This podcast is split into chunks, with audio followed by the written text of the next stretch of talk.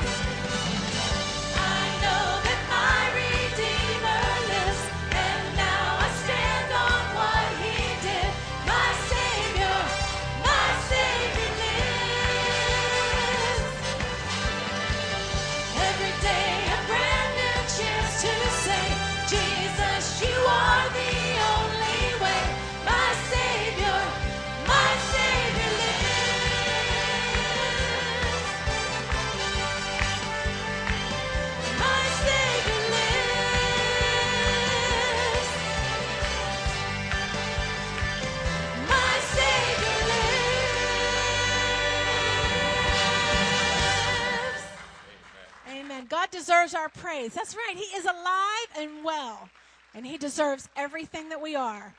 I like that. I like that. As we continue singing this morning, this is a song that we know so well.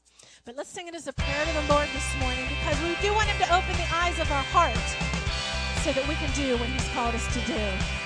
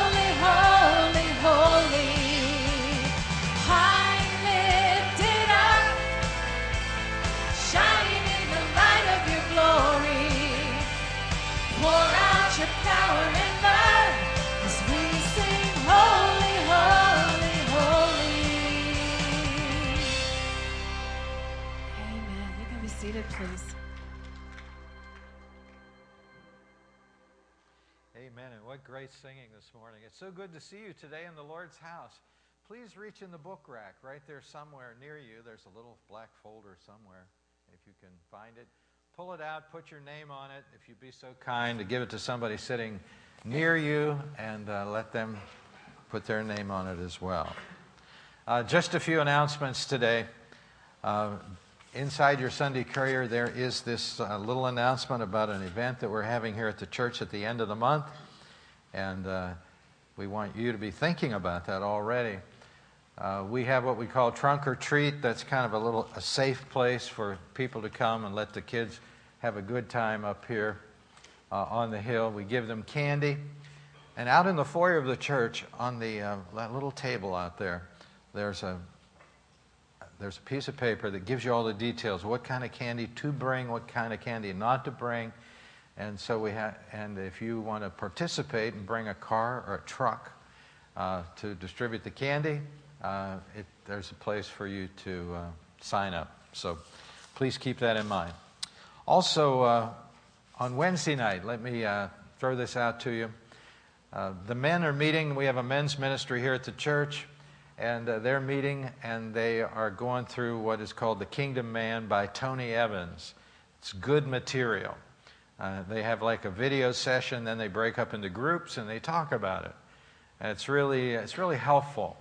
And so if you guys haven't participated in that yet, come on out. You can jump in, and I think you'll have a good time. It starts at 6:30. Uh, also, there's a ladies' Bible study at 6:30 as well on Wednesday night. So there's a place for everybody right here uh, at the church on Wednesday evening. And I think what it does, it kind of gives you a little lift in the middle of the week. You know, lifts you up and it gives you enough energy to keep marching through the rest of the week. So if you haven't tried it, please do. Also, uh, on Tuesday evening, we have Grief Ch- Share. That's for people that are going through grieving, lossing, loss of a loved one and uh, that's at 6:32 on Tuesday night, and then divorce uh, support group uh, same night.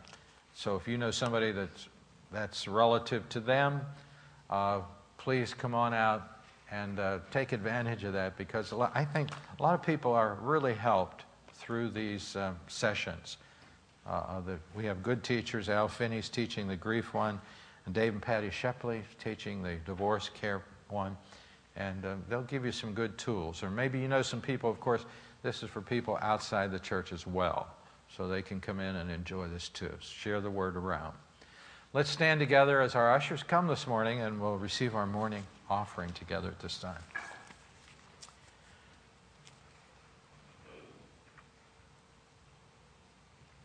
Thank you so much for your faithfulness in giving each week. We appreciate it. Let's thank the Lord now, the person who gave it to us, okay? Dear Lord, uh, we uh, thank you for making uh, it possible so that we can give for your work. We thank you for providing a job, a method of income that we can have for our family. And we don't take this for granted, Lord. And so we give you all praise and glory for this. And we pray now that as we humbly come into your presence to render back a portion of what you've so generously given to us, that you'll bless each gift and each giver. In Jesus' name, we pray. Amen. You may be seated.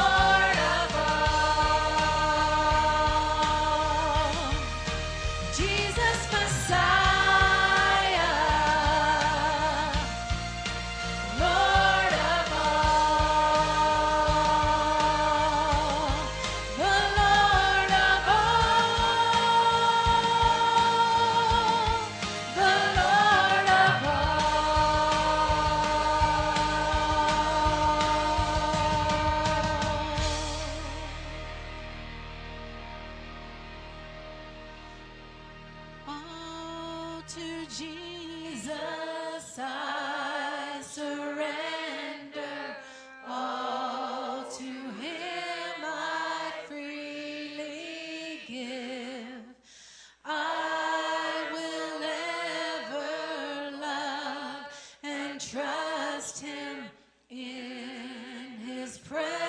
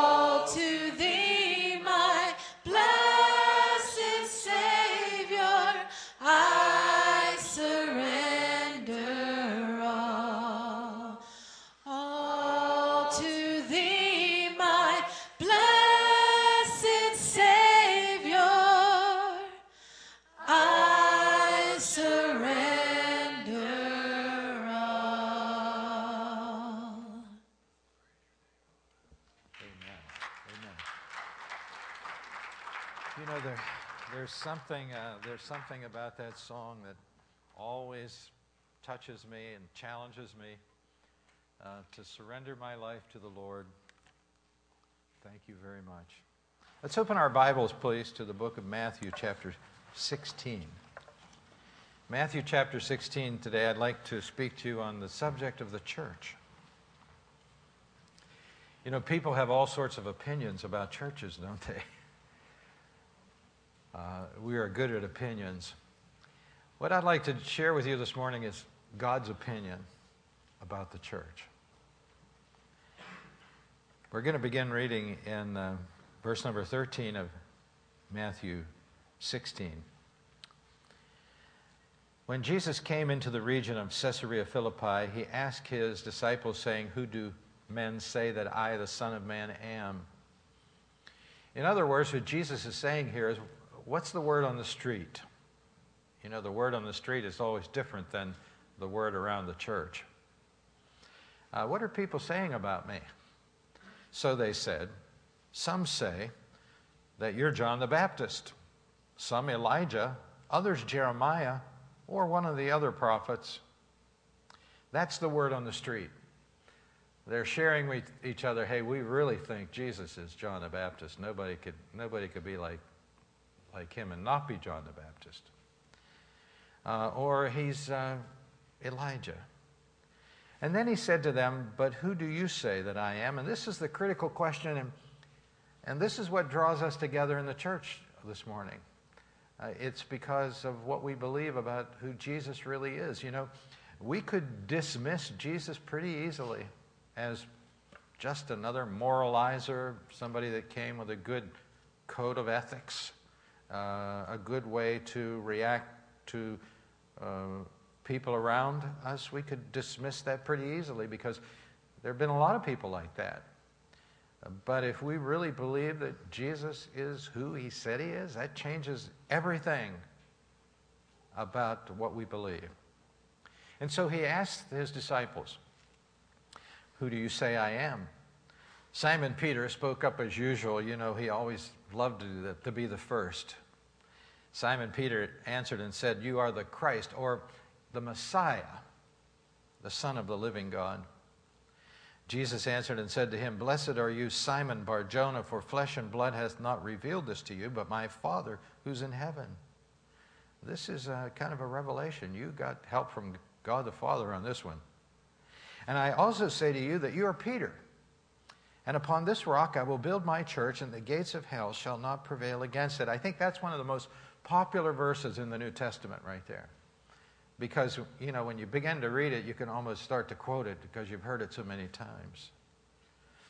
And he says in verse 19, I will give you the, kingdom, the keys of the kingdom of heaven, and whatever, and I'd like for you to underline the word whatever because that's really, really important. Whatever you bind on earth will be bound in heaven, and whatever you loose on earth will be loosed in heaven. Then he commanded his disciples that they should tell no one that he was Jesus the Messiah. Now, I've told you before, but I, I guess I couldn't tell you enough times that when you come across the word Christ in the New Testament, always read it Messiah. Messiah. That kind of makes a that kind of makes a better mental picture to connect Jesus with the Old Testament promises of the coming Messiah, and that's really what the word Christ means anyway, because the Greek word is the word Christos, which means anointed one, and the anointed one was the Messiah. So here we come to the church. And let me say this this morning by introduction. Uh, the best things in my life personally have happened in the church. So I have a special affinity and love for the church. When my mother came home one day as a young she announced to our family that she had found the Lord, one of the first things she said to us is, Johnny, we got to find a good church that preaches the Bible because she knew that the church we were going to didn't fit that category at all. And so she, my mother went on a, a, a church search. And uh, she went out and she discovered this little church and she came home. She said, Listen, I found the church. And so my dad and my sister Judy and myself, we showed up and we spent a number of years there in that little church. I can see it this morning in my mind's eye, right next to Langley High School in the Sheraden section of Pittsburgh. It was there at that church when I was an 11 year old boy that I walked down the aisle and wept my way into the kingdom of God. That night after I accepted Jesus as my Savior at the end of the Sunday night service, uh, I floated home. I didn't walk home, I floated home. I didn't hit the ground. And I can see in my mind's eye that little house that we lived there on Oakland Street in the Sheraden section of Pittsburgh, that little old Inselbrick house. Now, that's an old word, Inselbrick. Some of the younger people have to ask somebody else really what that means. And uh, there in the living room, I was so excited. I said to my mother, Mother, I feel like I have been washed out on the inside. And she said, You've been washed in the blood of Jesus Christ. So I met Jesus in the church. I, uh, I gave my life to Christ. I met my wife Joanne in the church. When I met her, she had her Bible in her hand. I had mine in my hand, and she still has her Bible in her hand, and I have mine in my hand. Um, I surrendered my life to preach in the church. We were having a youth meeting. Youth meetings are important. It's important to get young people together, I'll tell you. They need it in every generation. We were having a youth meeting at the Southside Baptist Church in Sherman, Texas. And uh, the Lord was calling me to preach. And I didn't know what that in, involved, but, and sometimes now I still don't know what that involves being a preacher. But I knew that I couldn't run from God anymore, and, and so I remember I walked down an aisle again. I was good at walking down aisles. Nothing wrong with that. I walked down an aisle again and I said, Lord, here I am. I'm an 18 year old kid. I, I'm, a, I'm an airman in the Air Force. Uh, and I have really nothing to give you except myself, and so here goes. And so I gave myself to the Lord to be a preacher in the church. Uh, and then I raised my kids in the church, and uh, I couldn't resist the church. I couldn't resist the church. I just had to be a church. I, I, the church to me was like a magnet. It made me want to come, and when I was there, I wanted to stay. And so I have uh, good vibrations about the church. And so, where did it all begin? It began right here in our text for today. First of all, I want to share with you the place of this announcement. Uh, the word church is mentioned here for the first time. It's the Greek word ekklesia, which means uh, a called out group of people, called out assembly. Most of the time in the New Testament, almost exclusively, it's translated as assembly. It's a church. Uh, it's called a group of people. And, and you can get the picture that there is this mass of people around us, and they are marching as fast as they can to a place that we are all that we all talk about, and no one wants to go. It's a place called hell. The world is marching and running as fast as they can to get away from God and for eternal judgment. And what God does is He looks down in this mass of people and He calls people out. He taps us on the shoulder and uh, we veer away from the crowd. And we were once in this crowd, and we veer away from that crowd, and we get together with another crowd. It's the crowd that people don't understand in the world, the people that meet together on the Lord's Day in the church. And when we get in that crowd, we feel like, ah, we're home. We're home. This is where I ought to be. This is where I want to be, the church. Well, Jesus made this announcement in a place called Caesarea Philippi. Uh, there are two Caesareas in uh, Israel. One is called Caesarea by the sea on the Mediterranean, and the other is in the north by Lebanon, on the border of Lebanon, up by Mount Hermon. It's called Caesarea Philippi. And it was known as the gateway to the underworld or the gateway to Hades. Hades in the Bible, whenever you read it in your Bible, is, is defined this way. And I, I'm going to go slow, so if you want to write it down. It's the region of departed spirits or souls of the lost, but including the blessed dead in periods preceding the ascension of Christ. And you say, Well, I was doing good on the first part, but you lost me on the second part. Let me read that one more time for you. Uh, some of you, some of you got it. Hades is the region of departed spirits or souls of the lost, but including the blessed dead in periods preceding the ascension of Christ. Now, back in that particular time, they viewed Hades as the dwelling place of the dead. And if you study the Bible all the way to the book of Revelation, you'll find that it's only a temporary place for the dead. Because Revelation chapter 20, verse 13 says this The sea gave up the dead who were in it, and death and Hades. Hades, there's that word. Delivered up the dead who were in them, and they were judged, each one according to his works. There's going to be a judgment, the great white throne judgment of God. And uh, Hades is going to deliver up its captives to stand at that judgment.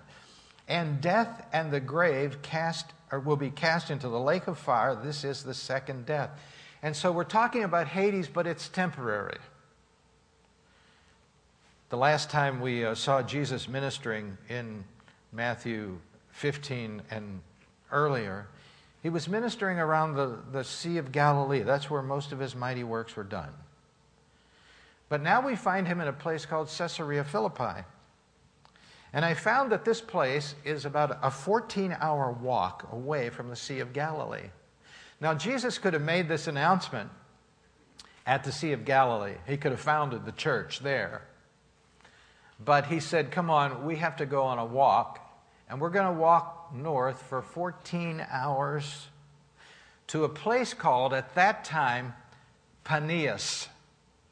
In this place, there was a spring dedicated to the Greek god Pan, P A N.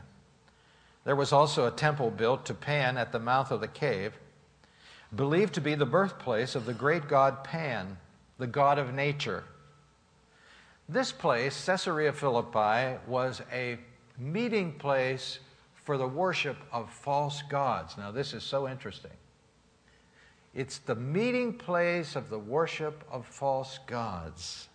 In Caesarea Philippi, there was a great temple of white marble built to the godhead of Caesar. Now, Pan, P A N, was one of the few gods who could cross into Hades and return to earth. As a result, this place was called the Gates of Hades. Jesus made this trip for this purpose. This was an appropriate spot, right in the face of the devil. Jesus decides to birth the church, or to at least prophesy the birth of the church. And so he, first of all, uh, we find in this passage of Scripture the confession of the church. Jesus said on the street, What are they saying about me? Uh, they say you're John the Baptist. A lot of people thought he was John the Baptist.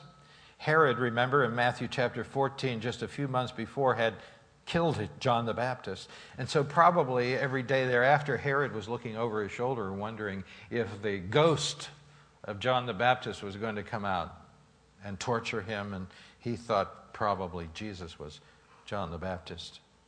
Elijah, why did they think he was Elijah? Well, Elijah was a miracle man, and so was Jesus. Jeremiah and other prophets uh, Jesus said, Who do you think I am? And uh, this is the confession of the church right here. Peter said, This is who we believe you are. We believe you're the Messiah, the Son of God, the promised Messiah, the anointed one. Now, this is the second confession of the disciples. This is not the first. In Matthew 14 33, the scripture says this Then those who were in the boat came and worshiped him, saying, Truly, you are the Son of God. Now, this, is, this I found to be interesting. That six months later, at the Sanhedrin, the Sanhedrin Council sent Jesus to death for making the same confession. They asked Jesus, Are you the Messiah, the Son of God? And Jesus said, I am. And that's all they needed to crucify Christ.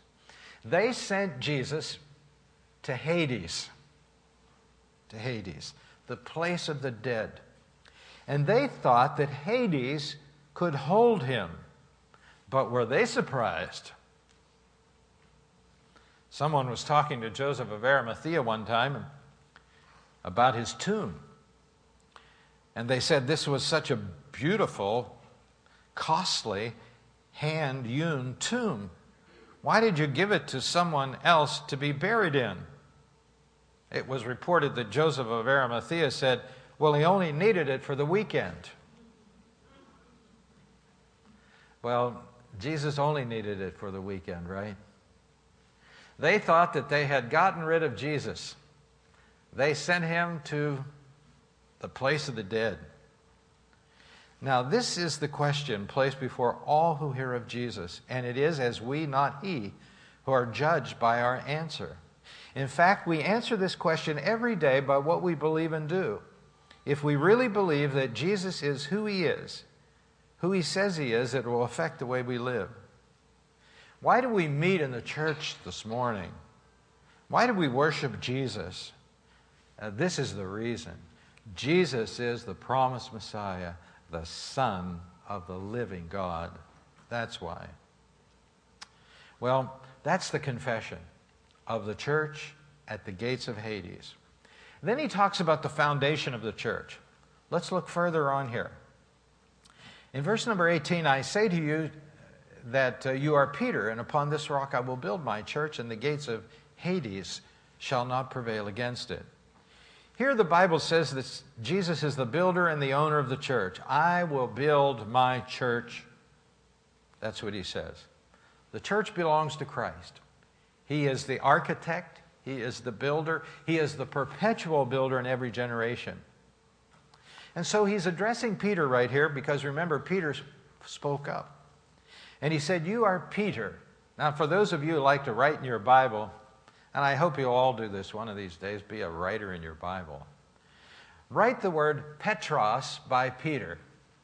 Petros. It means a small rock.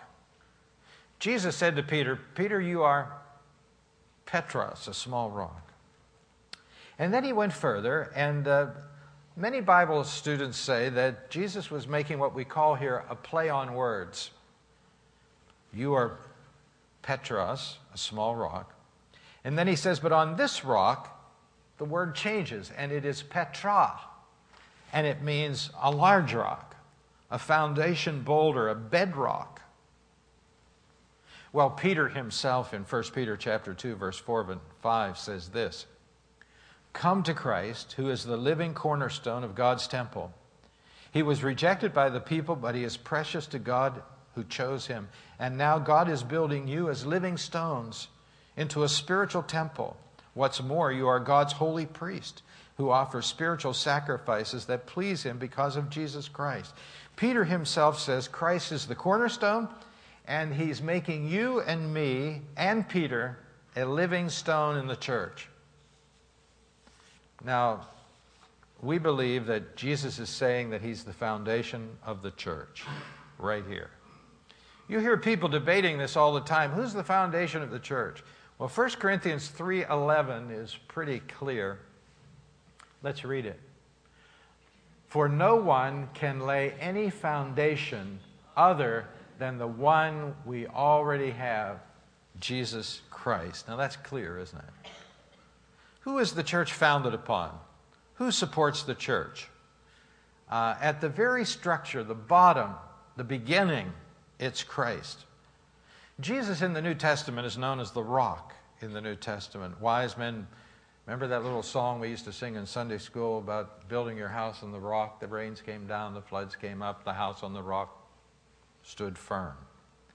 Well, in Matthew 7:25, the Bible says the rain descended, the floods came, the winds blew and beat on the house, and it did not fall, for it was founded on a rock.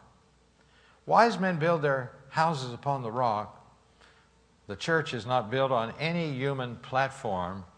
It's built on the foundation of Jesus Christ. It's His church. He's the architect of it. And so he says, Peter, you're a small rock, but upon this rock, Petra, I'm building my church. And then he talks about the future of the church. Uh, all in this verse number 18 and the gates of Hades shall not prevail against it. Now, I like this, this part especially because it talks about the future of the church. Uh, Jesus here is making a declaration of war. Now, let me just construct the scene. Here, here is this place that he's standing in, and uh, I think we have a, a, a, picture of that right back there. Uh, right here. There's Jesus is standing right here. And that's the gates of Hades right there, that cave. That's where the god Pan comes back and forth into Hades and out of Hades. And Jesus makes this proclamation, this declaration The gates of Hades cannot stop the church. Now, that's pretty vivid. That's pretty visual. Um, my church is going to wage war against the gates of Hades. Uh, Jesus is saying, I'm going to heaven, but my church will be at war in my absence. And I just want to come here right in your face, in the face of the gates of Hades, and make this declaration to you. John 16, 7, Jesus said, Nevertheless, I tell you the truth. It is to your advantage that I go away, for if I do not go away, the Helper, the Comforter, will not come to you. But if I depart, I will send him to you. Uh, Jesus was walking with his disciples and he was trying to get them to understand that he was leaving. And that, that would be a hard thing to understand, wouldn't it, if you were walking with Jesus? Because that would be pretty nice, wouldn't it? To see him in action. To go home after you saw the action and say, hey, we'll get to do that again tomorrow. This is nice. And Jesus is saying, now listen, don't get too accustomed to this because I'm leaving you. It's really for your advantage. And it's for the advantage of the world. Because Jesus was only in one place at one time doing one thing, and now his ministry has, is going to explode around the world. He said, Greater things than these shall you do because I go to my Father. And so he comes right up against the gates of hell here, Hades. And uh, he says, Listen, my church is going to be at war against you.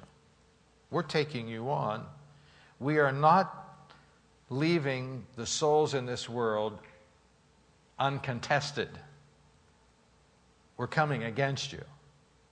And I like that because a lot of people have the idea that the church is kind of just like hunkered down.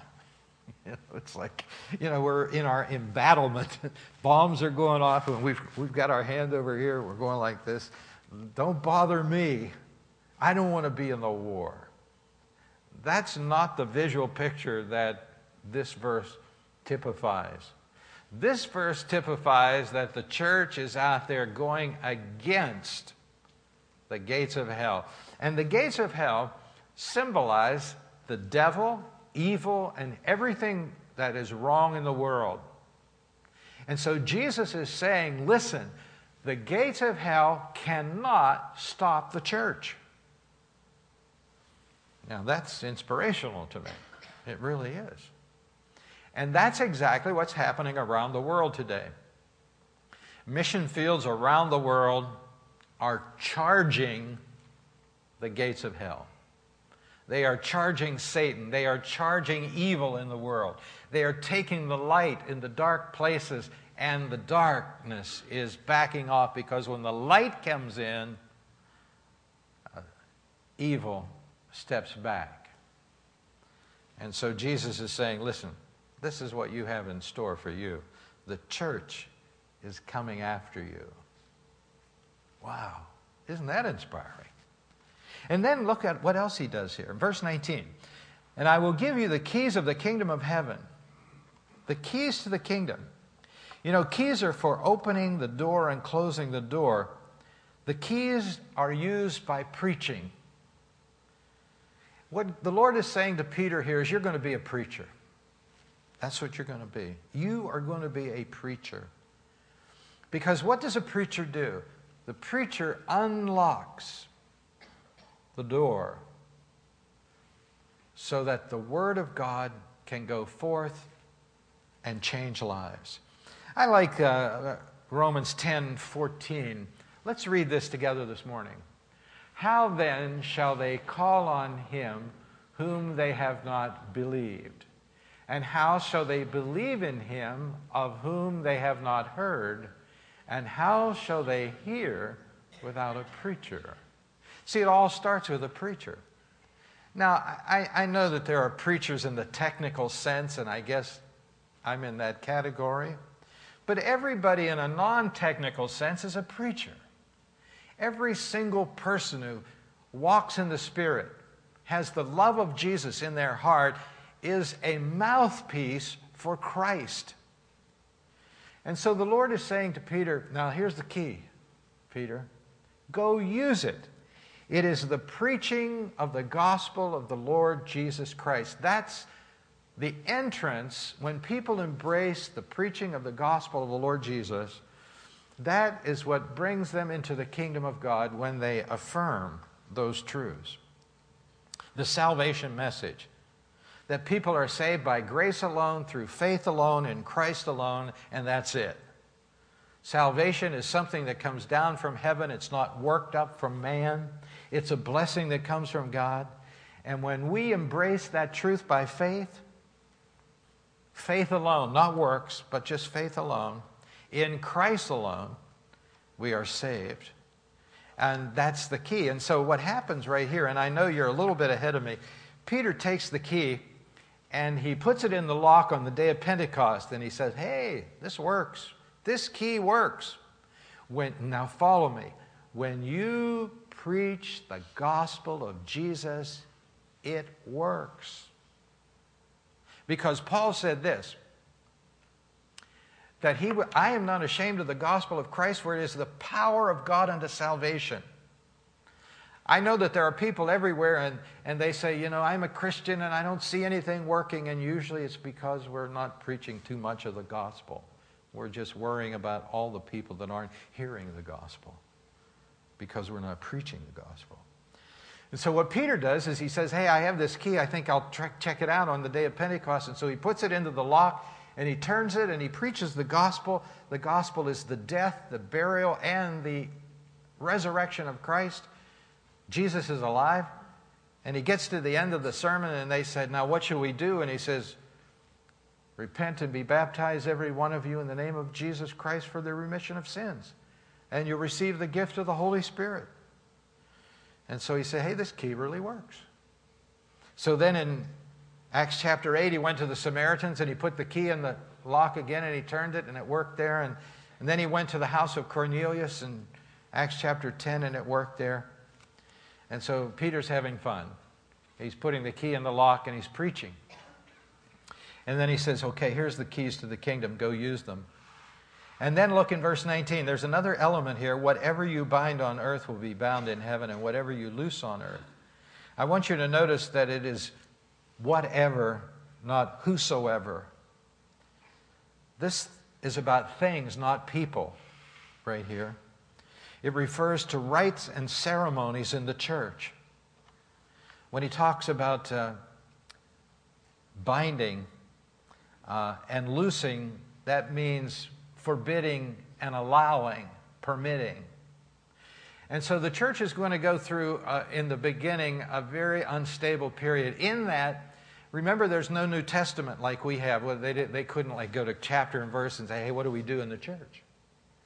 And so the Lord is saying to Peter right here, I'm going to, I'm going to allow you guys, you apostles, uh, the privilege of showing people what's right and what's wrong in the church and uh, this is like almost something special for you because they didn't know what Jewish customs they were supposed to, was supposed to be forbidden for them or allowed for them. And so these rites, uh, they were making their way through uncharted territory. The church would be struggling about these things. And so that's, that's a good thing. And so here we have the keys, and here we have the authority uh, to tell the church, hey, listen, this is what we should be doing, and this is what we shouldn't be doing. And now we have the completed revelation of God, and we know what we should be doing, and we know what we shouldn't be doing. Uh, the church is called out. The church is the visible expression of the body of Christ. I like Ephesians 5.25 uh, because it shows to us how much Christ loved the church. Let's read it, please. Husbands, love your wives, just as Christ also loved the church and gave himself for it. Wow. Christ loved the church and he gave himself. He died for the church. That's how husbands are to love their wives. That's heavy, isn't it? Uh, Jesus really loved the church. Uh, the love of Christ is extraordinary for the church, and it's a model for us to use to love our wives. uh, we are members, when we accept Jesus Christ, we are incorporated into the body of Christ, which is the church. 1 Corinthians 12 13. For by one Spirit we are all baptized into one body, whether Jews or Greeks or bond or free. We've been all made to drink into one Spirit. The moment we embrace Jesus Christ, uh, we are incorporated into the body of Christ, which is the church. Uh, and, and I think God puts a desire in our heart to be in the church, to be a part of the church. The church is his body. Ephesians 5 20, 29. No one hates his own body, but lovingly cares for it, just as Christ cares for his body, which is the church. Um, we are joined to the body of Christ at salvation. But then the Lord wants us to, to become a part of a local church. And almost exclusively, the word ecclesia in the New Testament is used of local churches. Because I know a lot of people cop out and they say, oh, I'm a member of the invisible international church. We don't meet anywhere particularly, but I know I'm a member of it. Uh, the Lord wants us always to be a member uh, of uh, a local congregation because that's where we fit in. That's where He's fit, uh, placed us to be a part.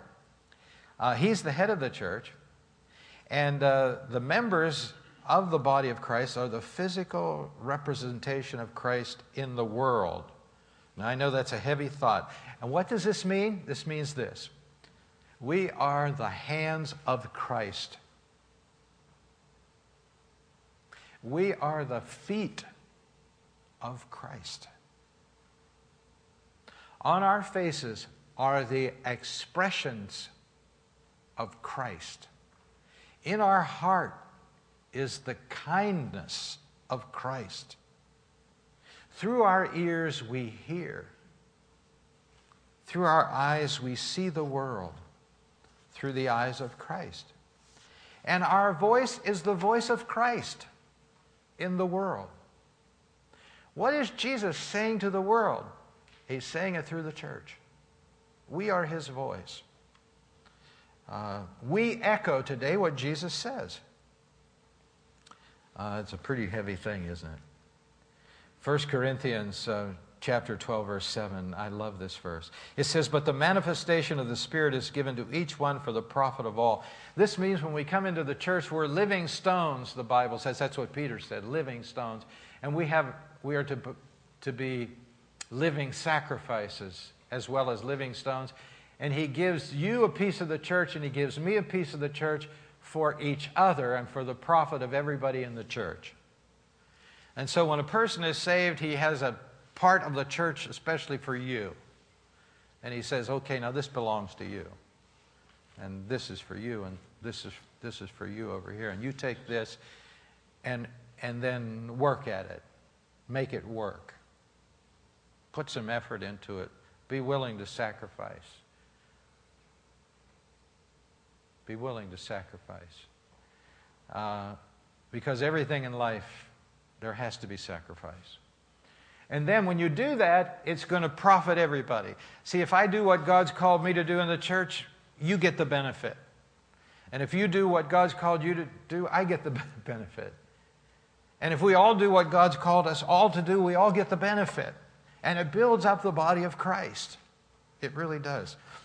Uh, the church is to minister to everyone. We are those living stones. We really are. Um, in 1981, Herman Ostry and his wife Donna bought a farm a half mile outside of Bruno, Nebraska, a small community 60 miles west of Omaha. The property had a creek and came with a barn built in the 1920s. The, the barn floor was always wet and muddy, but uh, then they had a flood in 1988. And the barn ended up about 30 inches uh, deep in water, and that, uh, figuratively speaking, was the last straw. Mr. Ostry needed to move the barn to higher ground. And so what he did is he put out a bid, and when he got the price back, it took away his breath. It was too high. And so he was around the kitchen table one night, and his son was good at numbers, and he was making some calculations. and he counted the individual boards and timbers in the barn, and he estimated the barn's weight. The barn was approximately 16,640 pounds. And then he estimated a steel grid that they needed to move the barn, and that would add another 3,000 pounds. And so what they had was about 10 tons on their hand. They figured that it would take 350 people, with each person lifting 56 pounds to move the barn. And so the town of Bruno, Nebraska was planning a centennial celebration in late July of that year.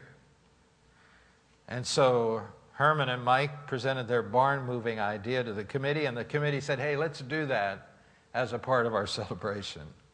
So on July 30th, 1988, shortly before 11 a.m., a quick test lift was successfully made.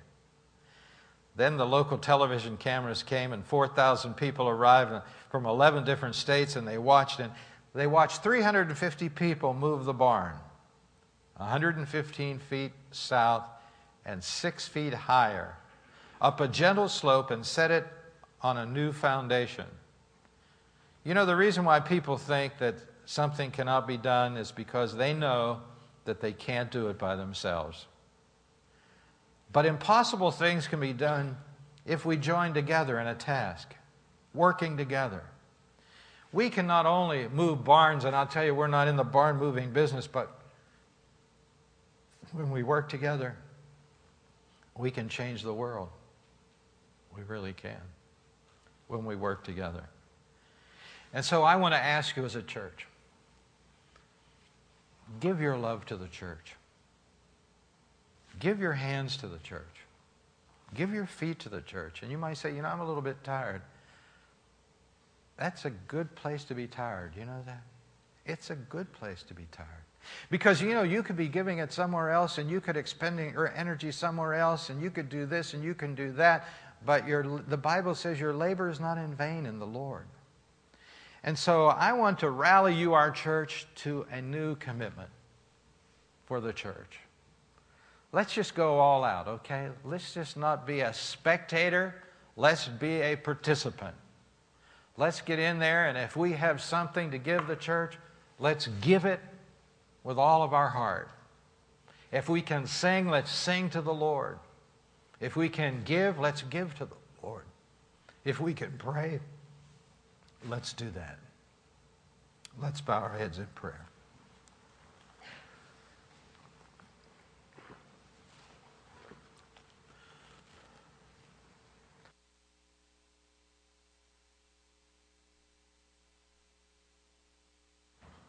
Dear Lord, we thank you so much for the church. It's, uh, it's our home away from home. We spend a lot of time here. But Lord, I think that whenever we look back after the scope of 40 years and we see this life changed and that life changed, uh, it, uh, it all makes sense because you created it. You love it. You establish it. You empower it. And so I just pray today that all of us would be willing to go the extra mile. Uh, give ourselves to the ministry of the church that you love so much so that other people can be won to Christ in the process. In Jesus' name we pray. Amen. Let's stand together as we sing our invitation song today. And if you'd like to come and pray about anything that's going on in your life or the life of a friend, you feel free to do that. If you want to make a decision about the church, you just come forward too as we sing together.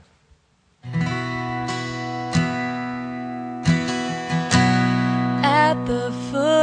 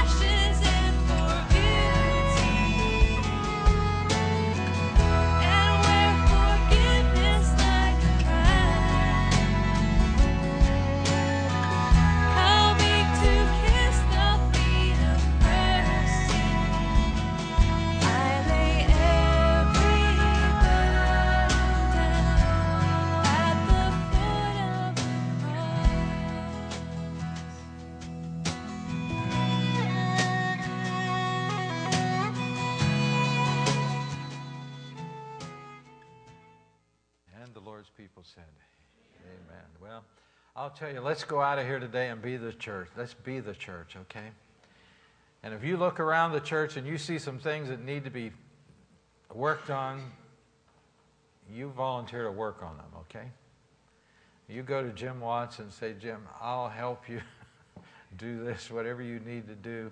You just give us your hands, give us your heart, and uh, let's make the church better than it is now, okay? And because Christ loves the church. And uh, this is where people come to find Christ as their Savior. Turn around and shake hands with as many people as you can this morning. God bless you. You're dismissed. On high, Lord, I love to sing your praises. I'm so glad you my life.